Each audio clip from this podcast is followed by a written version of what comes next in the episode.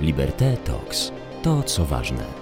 Seria Liberté Talks realizowana jest dzięki wsparciu Google oraz Państwa darowizną.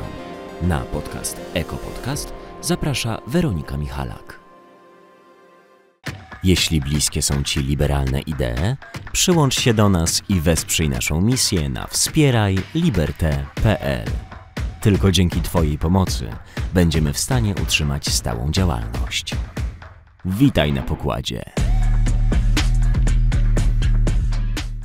Dzień dobry, witam Państwa serdecznie w kolejnym odcinku Ekopodcastu. E, dzisiaj Państwa i moim gościem jest e, Maciej Kwijak.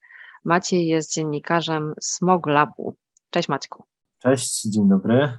Dziękuję, że znalazłeś chwilę w tak gorącym okresie, jakim jest wrzesień, żeby porozmawiać e, na tematy ważne, jeszcze ważniejsze, na tematy związane ze środowiskiem, ale też w kontekście właśnie Smoglabu. E, mam nadzieję, że niektórzy z Państwa kojarzą platformę Smogla. W zasadzie, czy mogę nazwać Smogla platformą, to zaraz się okaże, bo ja Maćka spytam, e, czym tak naprawdę jest Smoglab i czym się zajmujecie? To może po kolei jesteśmy portalem informacyjnym e, wydawanym przez e, Krakowski Alarm Smogowy. Jesteśmy po prostu redakcją. E, działamy na podstawie prawa prasowego, tak jak każdy inny serwis informacyjny. Mm, jesteśmy grupą 10-12 w porywach osób, które podejmują, myślę, że ważne społecznie tematy. Przez ponad pół roku tematem numer jeden jest oczywiście jakość powietrza. Przez kolejne pół roku jest tematem przygotowywania się do kolejnego sezonu y, smogowego. No i tak co roku się zastanawiamy, kiedy trzeba będzie zmienić nazwę, kiedy ten mm, problem smogu w Polsce zostanie wyeliminowany. No i niestety y, tej perspektywy nie do końca y, widać. Myślę, że to, co ważne i to, co mnie kiedyś zachęcało, jeszcze zanim podjąłem pracę w Smoglabie, do czytania tego portalu, jest to, że to jest portal, e, który nie stawia na ilość, tylko na jakość. Staramy się tworzyć materiały mm, jakościowe. Nie ma u nas presji, że musimy co 15 czy co 45 minut wypuszczać nowego newsa, e, więc myślę, że jest to naprawdę, są to naprawdę wartościowe treści. E, my oczywiście mamy gdzieś tam jakąś ideę z tyłu głowy, ale jednak staramy się mm, przedstawiać rzeczy obiektywnie i tak, żeby to czytelnik mógł samodzielnie dojść do tego, mm, co jest ważne, co jest mniej ważne i jak powinna ta rzeczywistość wyglądać. Może tyle tytułem wstępu. Dzięki bardzo. A powiedziałeś, że jesteście niewielką grupą. E, jak ta grupa powstała? To znaczy, kto zainicjował Smoglab? Bo y, dla osób, które wejdą na stronę, może być zauważalne, że macie tam jakieś y, relacje z alarmami smogowymi. Czy to jest inicjatywa, która powstała przy okazji powstawania alarmów smogowych? E, czy może twórcy alarmów zainicjowali też Smoglab? Jakbyś mógł tak powiedzieć parę słów na temat historii, mhm. E, bo, bo jak rozumiem, nie, nie była to inicjatywa dziennikarzy zajmujących się środowiskiem, dobra, teraz zrobimy portal o smogu, tak? Czy, czy może... To znaczy trochę była, trochę była, ponieważ e, za Smoglab odpowiada redaktor Tomasz Borejza, to znaczy za jego powstanie tego, tego portalu. No, Tomek pisze i pisał w wielu różnych tytułach, mm, natomiast Smoglab powstał w 2016 roku e, jako taki po prostu blog o powietrzu, jako mm, coś, co pewnie miało w jakimś stopniu wspierać właśnie te alarmy smogowe w przekazamości, pewnie w, trochę w kontaktach z innymi mediami, bo tu jednak trzeba mieć jakiś, jakiś know-how, żeby się, żeby się z, z informacją przebijać. Mm, no i Tomek początkowo ustalił z założycielami krakowskiego e, alarmu smogowego, do których zresztą Tomek też się zalicza, Tomek Borejza, że będą się tym zajmować jeden dzień w tygodniu, e, tym blogiem. No i bardzo szybko się to rozrosło do pełnoprawnego portalu wydawanego tak jak każdy inny portal, jak już mówiłem, gdzie pracuje sztab ludzi to jest po prostu, to jest po prostu nasza praca. Mm, I tak, i, no i, i wydawcą e, z portalu smog.pl jest wciąż krakowski alarm smogowy. My gdzieś tam powoli zmierzamy ku temu, żeby stać się osobną, osobną jednostką, ale może to nie jest za bardzo ciekawe dla naszych słuchaczy. Natomiast taka jest historia Smoglab od 2016 roku. E, to był jakby kolejny, kolejny etap wnoszenia tego tematu smogu do debaty publicznej w Polsce po tym, co się działo w Krakowie, gdzie krakowski alarm smogowy został założony bodajże w 2012 roku. No i do dzisiaj e, piszemy. Ja jestem stosunkowo nowym, e, nową osobą w redakcji, więc też takich niuansów związanych z historią nie do końca znam, natomiast tyle, ile wiem, to oczywiście przekazuję. Jak na stosunkowo nową osobę, to robisz bardzo dużo. I e, mamy okazję też spotykać się przy różnych inicjatywach i widzę, że e, faktycznie jest to full-time job. E, to, co powiedziałeś na temat y, takiego, nie wiem, no planowania, że coś zajmie jeden dzień w tygodniu. Ja pamiętam w ogóle, jak Tomek Borejza jeszcze pracował E, w innych redakcjach. Mieliśmy okazję też no, przed 2016 rokiem współpracować e, przy zagadnieniach związanych z powietrzem.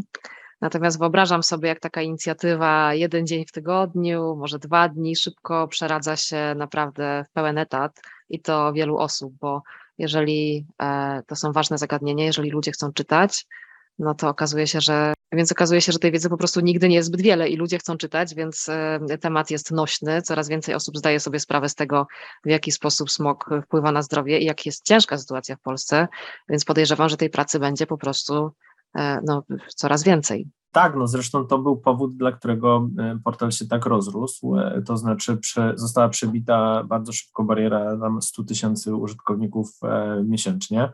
Mm, no i skoro był e, popyt na taką wiedzę, no to trzeba było też zapewnić podaż, e, co jest myślę pozytywnym aspektem i no i naprawdę uważam, że, że, że takie niewielkie redakcje w Polsce robią kawał dobrej roboty. Takich inicjatyw też trochę powstaje. Wczoraj nagrywałem się do niewielkiego oddolnego radia Zabierzów, to jest pod Krakowem taka mieścina, mm, więc e, i, i, też właśnie tam redaktor prowadzący mówił, że musi dokupywać cały czas coraz to nowe subskrypcje, bo, bo tam to polega na tym, że jest po prostu jakiś limit e, słuchaczy, no i on coraz to mm, częściej nie wystarcza. No dobra, a co znajdziemy na Smoglabie? Jakiego rodzaju informacje? Czy wy monitorujecie poziomy jakości powietrza, czy informujecie o skutkach zdrowotnych, czy śledzicie to, co się dzieje w polityce, jak realizowane są programy ochrony powietrza, e, jak są wydawane budżety, jak wygląda jakby ta też e, sfera czy działalność NGO-sów, które starają się coś zrobić, co jest główną tematyką, czy może wszystko po trochu? To mógłbym odpowiedzieć tak. wszystko, to, co, wszystko to, co wymieniłaś, jest w zakresie naszej tematyki. Mm, natomiast oczywiście głównie zajmujemy się jakością powietrza y, i wszystkim, co na tą jakość powietrza wpływa, mm, czyli właśnie od polityk krajowych po polityki lokalne, po lokalne uchwały antysmogowe. Staramy się wspierać te oddolne inicjatywy, ruchy, które powstają, czyli alarmy smogowe lokalne. To często jest, są dwie, trzy, cztery osoby, potrafi zrobić różnicę w każdej gminie. Więc y, y, staramy się wspierać takie, takie osoby. E, trochę patrzymy władzy na ręce, trochę analizujemy e, razem z różnymi naszymi partnerami mm, e, bieżącą legislację związaną z czy to normami jakości powietrza, czy to teraz z dodatkami węglowymi, energetycznymi, może szerzej. Mm, ja też osobiście bardzo lubię robić reportaże interwencyjne, czyli po prostu to są takie tematy, które dla tych największych redakcji być może mm, nie są aż tak atrakcyjne, ale albo nie mają na nie czasu, a my ten czas mamy i możemy jechać na miejsce, możemy jechać na przykład do niewielkiej krzywaczki, gdzie zakład, zakład produkujący meble y, zatruwa życie okolicznych mieszkańców i absolutnie nikt z tym nic nie robi. Więc jedziemy do takiej miejscowości, pytamy sołtysa, pytamy starostę, co jest grane, dlaczego nic z tym nie robicie, przecież to jest wasza praca. E, wypuszczamy taki materiał, potem też lokalne media jakby no mają już część tej pracy powiedzmy zrobioną, więc mogą też drążyć to na własną, na własną rękę i właśnie ten przykład krzywaczki jest bardzo fajny, bo do końca września e, na podstawie naszego reportażu, na podstawie mojego reportażu który zresztą serdecznie, serdecznie polecam. Przedsiębiorca został zobligowany do wymiany kotła, który był zamontowany niezgodnie z lokalnymi przepisami, niezgodnie z uchwałą antysmogową, co wyszło w jego wypowiedziach mm, e, podczas tego tworzenia tego reportażu i dało też podstawę e, organom administracji publicznej do, do, do reakcji. Ja w ogóle zadebiutowałem reportażem z Myscowej, to jest temat niezwiązany ze smogiem, więc to też odpowiadając na to pytanie, piszemy też o środowisku, piszemy o zmianach klimatu. W Myscowej sytuacja jest taka, że rząd proponuje, właściwie cały czas wydaje na to pieniądze i twierdzi, że to się uda zrealizować e, zbiornik retencyjny, to jest projekt sprzed 100 lat, do tego trzeba zalać e, bardzo, bardzo malowniczą wioskę. Mm, e, to jest na Podkarpaciu przepiękne tereny, mm, zupełnie nieuzasadniony projekt. No i staramy się takie rzeczy po prostu nagłaśniać. Czyli widzę, że efekty już są interwencji, że to nie jest tak, bo może to się wiąże też z tym, co powiedziałeś, że, że nie jesteście redakcją, która stawia na to, żeby wrzucać informacje do sieci jak najszybciej, jak najwięcej, żeby podbijać statystyki klikalności danego dnia, tylko faktycznie macie czas i możliwość poświęcenia wystarczającej ilości uwagi na to, żeby y, no, doprowadzić jakiś temat do końca, tak? To jest super ważne. Czy jakieś inne przykłady takich pozytywnie zakończonych interwencji możesz sobie przypomnieć? Też niezwiązane z jakością powietrza, ale interwencja w Grzegorzowicach to jest taka gmina pod Warszawą, mm, gdzie zgłosili się mieszkańcy, którzy chcieli, którzy szukali po prostu pomocy. Mm, okazało się, że znalazł się jakiś prywatny inwestor, który miał budować największe w Europie centrum filmowe na bardzo malowniczych stawach Grzegorzowice. Też można sobie wy, wygooglać. No i jakby mm, od razu były skojarzenia z tym zamkiem w Stobnicy, Stobienicy, nie pamiętam dokładnie, tak, jak się tam, ta tak, miejscowość tak. nazywa, gdzie, gdzie po prostu na brzegu jeziora ktoś sobie zaczął budować e, zamek, karczując las. No i zaczęliśmy sprawdzać, zaczęliśmy dopytywać e, e, wójta, dlaczego tak, kim jest ten inwestor. Tam w ogóle była jakaś dziwna bardzo aura tajemnicy. Te plany inwestora miały do wglądu tylko właśnie włodarz gminy. Mm, e, raz zostały za, niepublicznie zaprezentowane, więc mieszkańcy nie mieli do nich do końca dostępu. Mm, e, no i po naszym reportażu okazało się, że, że gmina się z tych zapisów wycofuje, to znaczy z tej, tam chodzi o to, żeby zmienić mm, dokument prawa miejscowego, żeby te, te 12-piętrowe budynki centrum filmowego można było zbudować. Sprawdziliśmy, że inwestorem rzekomym jest y, jakaś brytyjska spółka z kapitałem zakładowym jednego funta. Więc bardzo, bardzo dziwna sprawa. Mm, y, I takich spraw w Polsce jest mnóstwo, i niestety właśnie nie zawsze y, te mainstreamowe media mają czas, żeby się tym zajmować. Czas, ochotę, środki, warunki. Nie wiem do końca z czego wynika, pewnie z wielu czynników. Mm, no i bardzo się cieszę, że dzięki, że dzięki naszym e, warunkom pracy mamy możliwość na, na, na sprawdzanie takich tematów. Innych rzeczy, no to wczoraj właśnie byłem też u pani Barbary z Krakowa, która ogrzewa swoje mieszkanie piecami, e, takimi grzałkami akumulacyjnymi, czyli na prąd po prostu. Mm, zmieniła e, kopciuchy na, na, te, na, te, na te piece akumulacyjne, no i ona jest rozpaczona, bo przy prognozowanych cenach prądu rocznie będzie to ogrzewanie kosztowało 20 tysięcy złotych. Pani Barbara ma 85 lat. I też naszą rolą jest trochę pokazywanie tego, że te przepisy, które na szczeblu rządowym są przyjmowane, albo czasem w ogóle tylko artykułowane, no bo teraz mamy taką sytuację, że, że rząd coś zapowiedział, ale nie ma żadnych przepisów, y, jak to ma w praktyce wyglądać, kto zostanie uwzględniony, kto zostanie pominięty, żeby pokazywać po prostu, że za tymi decyzjami często stoi też dramat ludzi. E, pani Barbara właśnie ma 85 lat, mieszka w starej kamienicy, zrobiła ten krok w kierunku wymiany szkodliwego źródła ogrzewania, no i teraz mm, jest przed nią widmo, widmo bankructwa. Takie historie zbieramy, staramy się je nagłaśniać. Mm, czasem media to pod, podłapują te z głównego nurtu. Ostatni przykład to jest na przykład do, kwestia dodatku węglowego.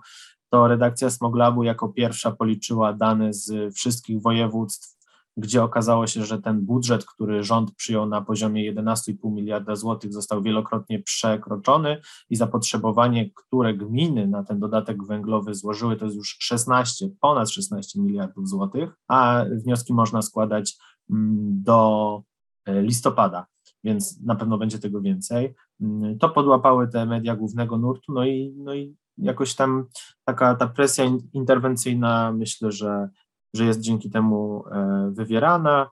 Miał to być ostatni przykład, ale lubimy się chwalić, więc jeszcze z wczoraj to, co powiedział profesor Jan Duda, mm, e, przewodniczący Sejmiku Województwa Małopolskiego, o tym, że smog w zasadzie jest negatywnym bodźcem, bez którego umrzemy. Ja parafrazuję teraz wypowiedź do odsłuchania. Tak, można u Ciebie na Twitterze też znaleźć. Przywołałeś wypowiedź z lipca ale te wypowiedzi wciąż się pojawiają, więc y, warto śledzić. To odsyłam może też na, na twój Twitter, ale y, powiedz, y, co w związku z tymi wypowiedziami u Was się pojawiło? To znaczy, my je odgrzebaliśmy pod, przy, przy, właśnie przy dyskusji nad demontażem zapisów uchwały antysmogowej dla Małopolski. Politycy Prawa i Sprawiedliwości zasiadający w Sejmiku Województwa, mm, bo to też ja zdaję sobie sprawę, że w środowisku PiS nie wszyscy y, są fanami tego rozwiązania, natomiast zarząd województwa małopolskiego zdominowany przez y, polityków y, Zjednoczonej Prawicy stwierdził, że będą na ostatniej prostej zmieniać, mm, demontować uchwałę antysmogową dla Małopolski. Było sześć lat, żeby się przygotować na zmiany, które mia, mają wejść od 1 stycznia 2023 roku. No i podczas debaty nad, nad, tymi, nad, tymi, mm, nad tą propozycją demontażu no, pojawiły się bardzo kuriozalne słowa przewodniczącego Dudy, który prywatnie jest ojcem prezydenta Andrzeja Dudy, mm, ale Oprócz tego jest też osobą publiczną, pełniącą publiczne funkcje, wybraną w wyborach y, i jest y, przewodniczącym Sejmiku Województwa Małopolskiego. Mm, no i odgrzebaliśmy tą, y, tą, tą, tą wypowiedź z lipca, bo te wypowiedzi się powtarzają w zasadzie przy każdej dyskusji związanej z jakością powietrza, no i one są naprawdę kuriozalne, one są niebezpieczne, ale dzięki temu, dzięki temu, że przewodniczący Duda palnął taką kompletną głupotę, niezgodną z, ze stanem wiedzy, z nauką, z niczym, e, bardzo, bardzo dużo ludzi w całej Polsce odświeżyło sobie temat smogu i zostało im przypomniane, że tutaj nie ma dyskusji, że to jest naprawdę szkodliwe dla nas wszystkich. Dzięki, że przywołałeś e, tę sytuację, bo faktycznie no, wywołała ogromne poruszenie e, wśród grup zajmujących się smogiem od lat, czy zanieczyszczeniem powietrza. Oczywiście no, musimy tutaj też podkreślić, że smog jest słowem potocznym, używa, potocznie używanym w odniesieniu do całości zanieczyszczenia powietrza, tak, tak jak Państwo wiecie.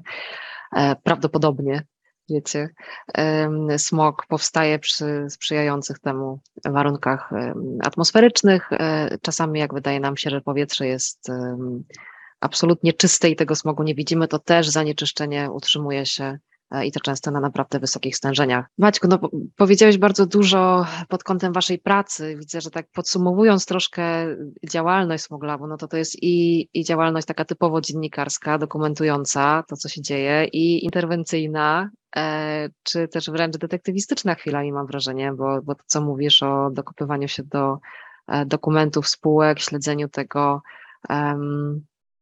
w jaki sposób były rejestrowane, no to jest takie dziennikarstwo śledcze w zasadzie.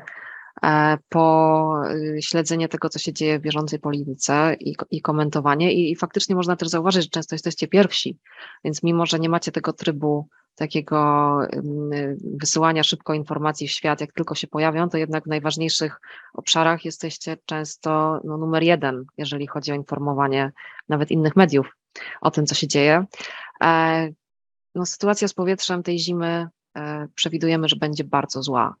E, czy mógłbyś odnieść się jako osoba zajmująca się tą tematyką, co tak naprawdę e, może się wydarzyć w ciągu następnych miesięcy w dziedzinie smogu i czemu właśnie teraz powinniśmy podnosić tę świadomość i jakby w obliczu tego, co widać, e, że politycy niestety starają się, my to nazywamy ocieplić wizerunek smogu i jakby zaprzeczać wszystkiemu, co też staraliśmy się głośno mówić e, we współpracy z naukowcami chociażby, nie? Że, że mm, smog wpływa na zdrowie, że, że nas po prostu wszystkich zabija.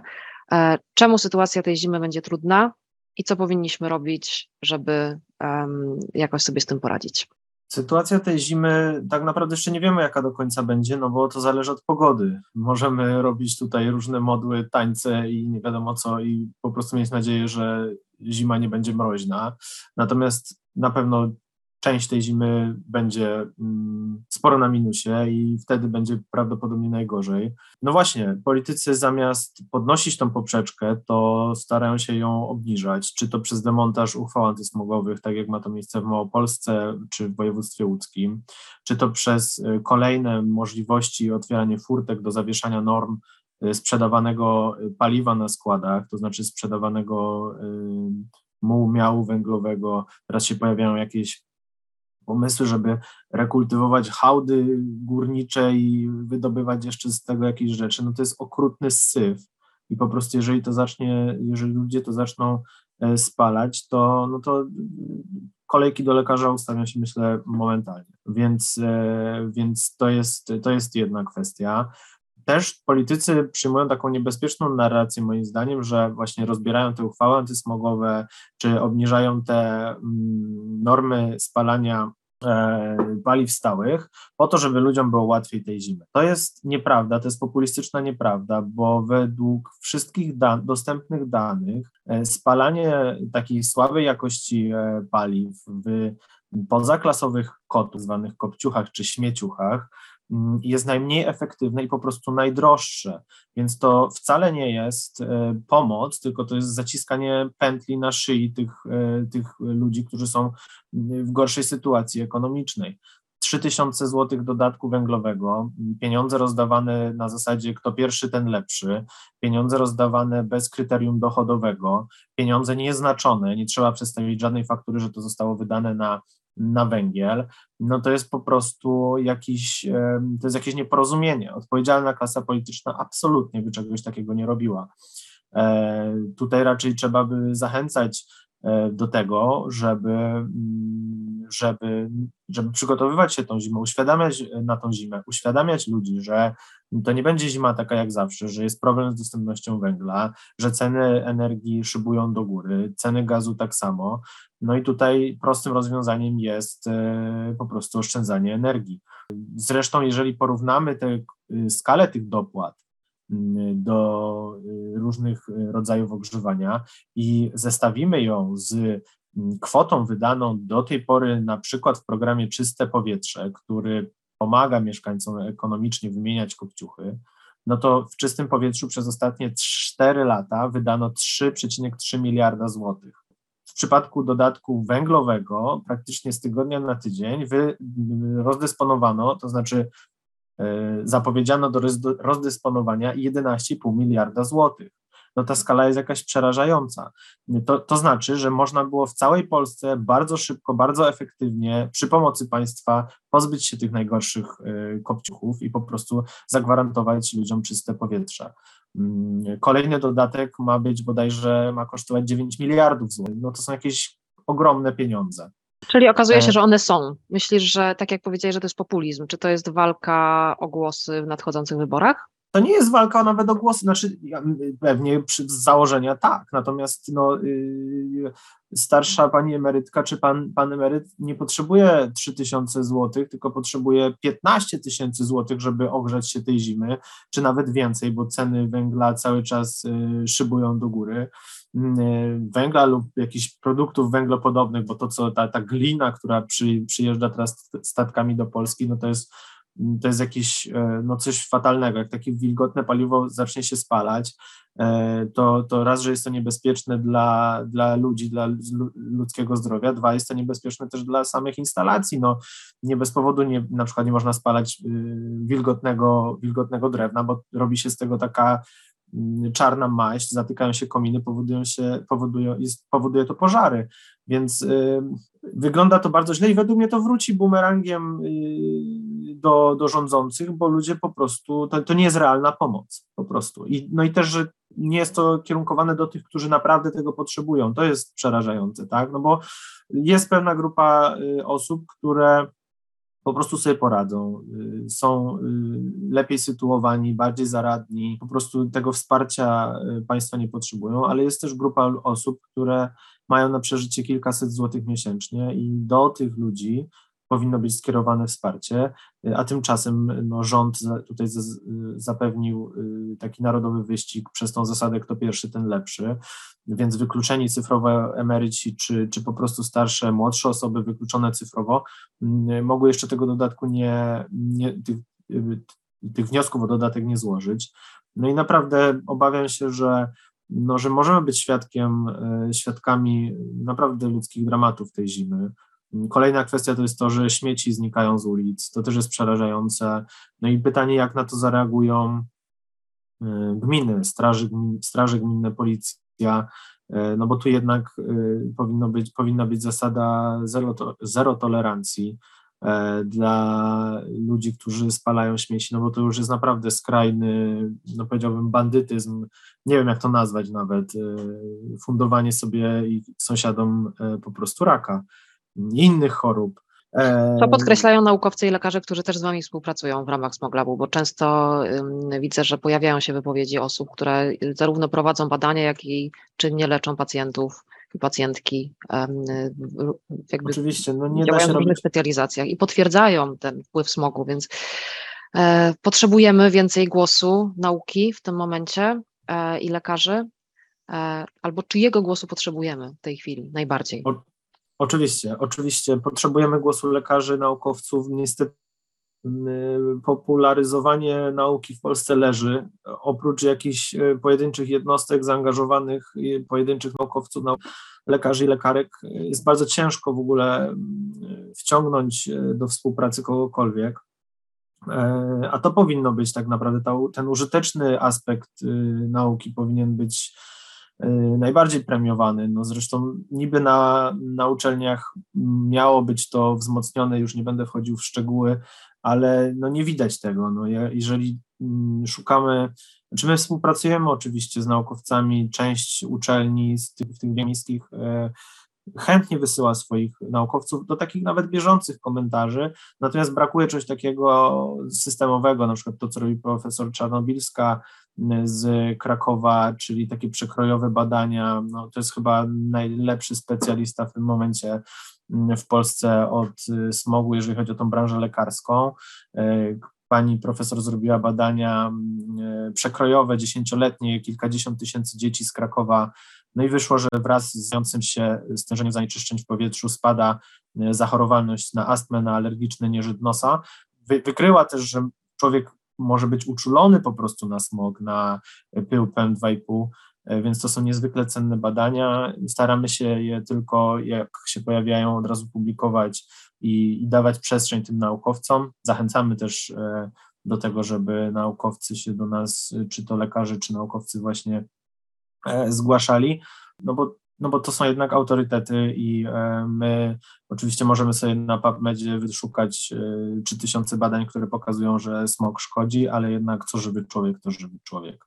My to wiemy też jako HIL, pracując z lekarzami e, i, i prowadząc chociażby kampanię Lekarze dla Klimatu, że ten głos wciąż powinien być lepiej słyszalny. Wiemy, że lekarze i naukowcy też są bardzo obciążoną, e, ale zwłaszcza lekarze, grupą zawodową, zwłaszcza po covid więc e, namawianie ich do aktywnego uczestnictwa w działaniach no jest jakby no też, też nie przychodzi naturalnie, tak? Są osoby, które chcą, mają do tego energię i mają do tego czas, a są takie, którym po prostu zwyczajnie brakuje sił. Jesteśmy tylko ludźmi i też to rozumiemy. Natomiast y, no, to, co się dzieje w obliczu zakłamywania nauki e, i po prostu zaprzeczania faktom naukowym, zaprzeczania słowom lekarzy, no to jest przerażające. No, jakby w ogóle sugerowanie, że możemy palić wszystkim, oprócz jakichś opon, które nie wiem, są szkodliwe, no jest zaprzeczeniem e, dowodów naukowych wieloletnich wysiłków organizacji e, i osób indywidualnych na rzecz podnoszenia świadomości, chociażby w kwestii tego, że no, nie tylko opony szkodzą, tak? W ogóle nie wolno spalać odpadów e, żadnych, które nie są no, przeznaczone typowo do spalania, czyli paliw stałych, a i tak przecież dużo pracy zostało włożone w to, żeby wyeliminować najgorsze jakości paliwa. No ale y, Maćku, jakby wiemy, że ta dyskusja o tej zimie nadchodzącej jest trudna. I tak jak powiedziałam, no będzie źle, ty mówisz, może nie będzie, może faktycznie ta temperatura nie będzie aż tak niska. Oczywiście trzymamy za to kciuki, bo nawet jeżeli uchronimy się przed bezpośrednim działaniem smogu, czyli będziemy nosić maseczki, e, ten, kto będzie mógł sobie na to pozwolić, włączy oczyszczacz, no to jednak e, zanieczyszczenia, które będą emitowane, zostaną zdeponowane w środowisku na długie dziesięciolecia. To też nie jest tak, że przecież to gdzieś się rozpływa w powietrzu, bo jeżeli palimy szkodliwe, mm, bo jeżeli palimy od, chociażby odpady i emitujemy szkodliwe substancje, no to to gdzieś potem zostaje, tak? Nie rozpływa się powietrze, jak powiedziałam, tylko jest chociażby e, wpłukiwane do gleby przy opadach. Co możemy zrobić w tej sytuacji, biorąc pod uwagę, co robią rządzący? Ja wiem, że jakby w świecie, e, który zaprojektowaliby dziennikarze zajmujący się smogiem, czy NGOsy, czy osoby pracujące w tej branży, byłoby zupełnie inaczej e, i decyzje polityczne byłyby zupełnie inne. Ale biorąc pod uwagę, jak jest, biorąc pod uwagę, co się dzieje, co może taka pani Barbara zrobić w tym momencie, żeby przetrwać zimę, po prostu, biorąc pod uwagę bieżące realia. Wspomniałeś o oszczędności energii, ale czy my jesteśmy w stanie faktycznie tak zminimalizować nasze potrzeby, żeby oszczędzić znaczącą ilość energii, czy może miałeś na myśli oszczędzanie energii w skali bardziej, w skali szerszej, czy bardziej kompleksowej? No, to znaczy, przede wszystkim e, ja nie jestem fanem z, e, cedowania zadań na jednostki, to powinny być zawsze systemowe rzeczy, dlatego też Oczywiście rząd ma bardzo dużo za uszami, ale na przykład te zapowiedzi, że od 1 października administracja publiczna zmniejsza zużycie no, 10 procent, jest ok, jest to oczywiście za późno. Mm, co może zrobić zwykły Kowalski, zwykła pani Barbara? No przede wszystkim to, co pani Barbara zrobiła, czyli zadzwonić do Maćka Fijaka ze Smoglabu z prośbą o interwencję. E, ale no, pani Barbara na przykład jest bardzo dobrym przykładem. No, pół w zasadzie swojego 65-metrowego mieszkania na zimę wyłącza z użytku, wyłącza pokój, wyłącza drugą łazienkę. E, no i niestety tak to wygląda, no ale to jej daje kilka tysięcy czy kilkanaście tysięcy oszczędności. Mm, e, mówiłaś o maseczkach, no są takie środki bezpośrednie zaradcze, oczywiście trzeba to robić, żeby chronić siebie. E, więc te maseczki z dobrymi filtrami, oczyszczacze tam, gdzie to możliwe, e, chociaż też trzeba pamiętać o tym, żeby one były konserwowane i czyszczone, bo często jest tak, że ten oczyszczacz wypuszcza gorsze rzeczy niż wciąga czy nie wiem, czy często, ale zdarzają się takie sytuacje, jeżeli on nie jest na bieżąco, tam te filtry nie są, nie są sprawdzane. Też właśnie jakieś badania widziałem na ten temat.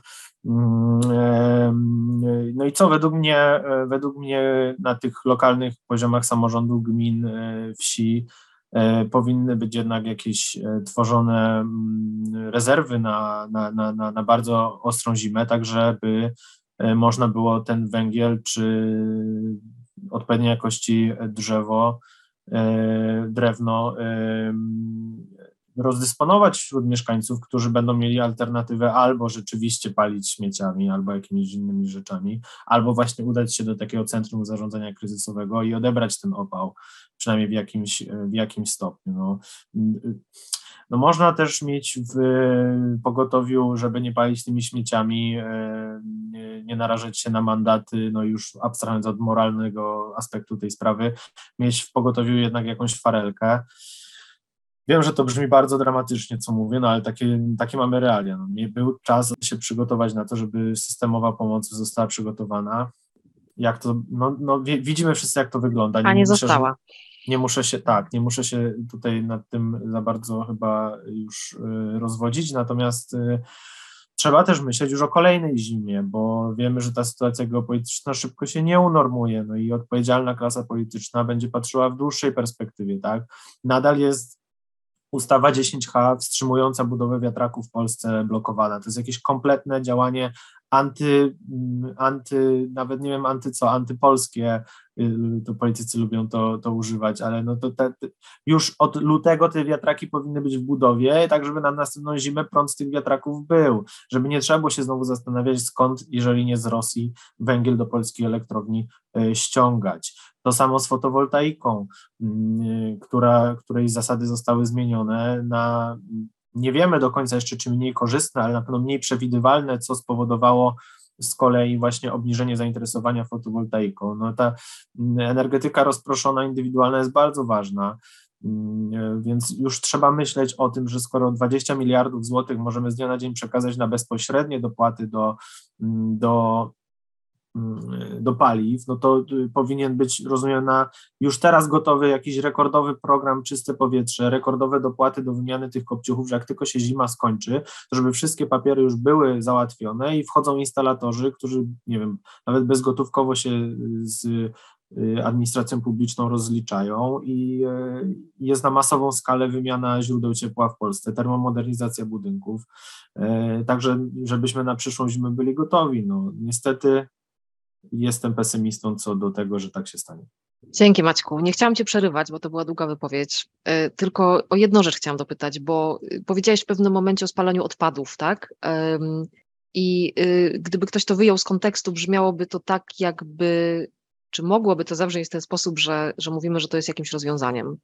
Nie, nie, nie, absolutnie, absolutnie. Ja, no, znaczy, to jest trudna dyskusja. No, jakby wiemy, że komuś po głowie chodzą takie, takie rozwiązania, no, natomiast to jest absolutnie niedopuszczalne e, i absolutnie nie jest to rozwiązaniem. Zresztą e, no, sama wartość energetyczna takich śmieci jest zerowa, więc, e, więc nawet no, no naprawdę gra nie jest warta świeczki. E, i absolutnie nie, w ogóle nie powinniśmy o tym dyskutować, no ale niestety śmieci z ulic znikają, nawet z Warszawy.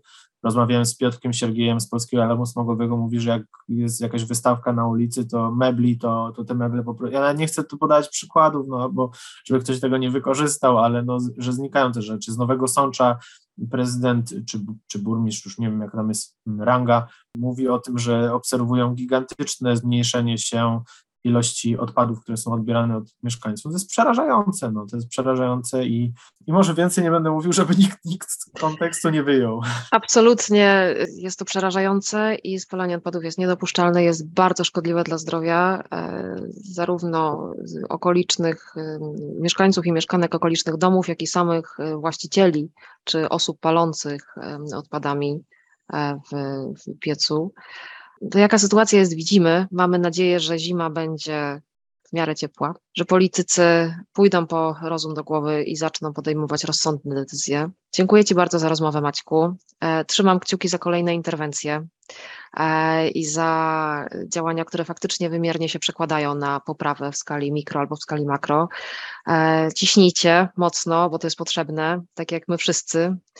Mówmy o tym, że smog szkodzi i o tym, że po prostu to, co się może tej zimy wydarzyć, w ogromny sposób wpłynie na zdrowie nas wszystkich, a zwłaszcza dzieci, osób starszych, chorujących, czy na przykład kobiet w ciąży.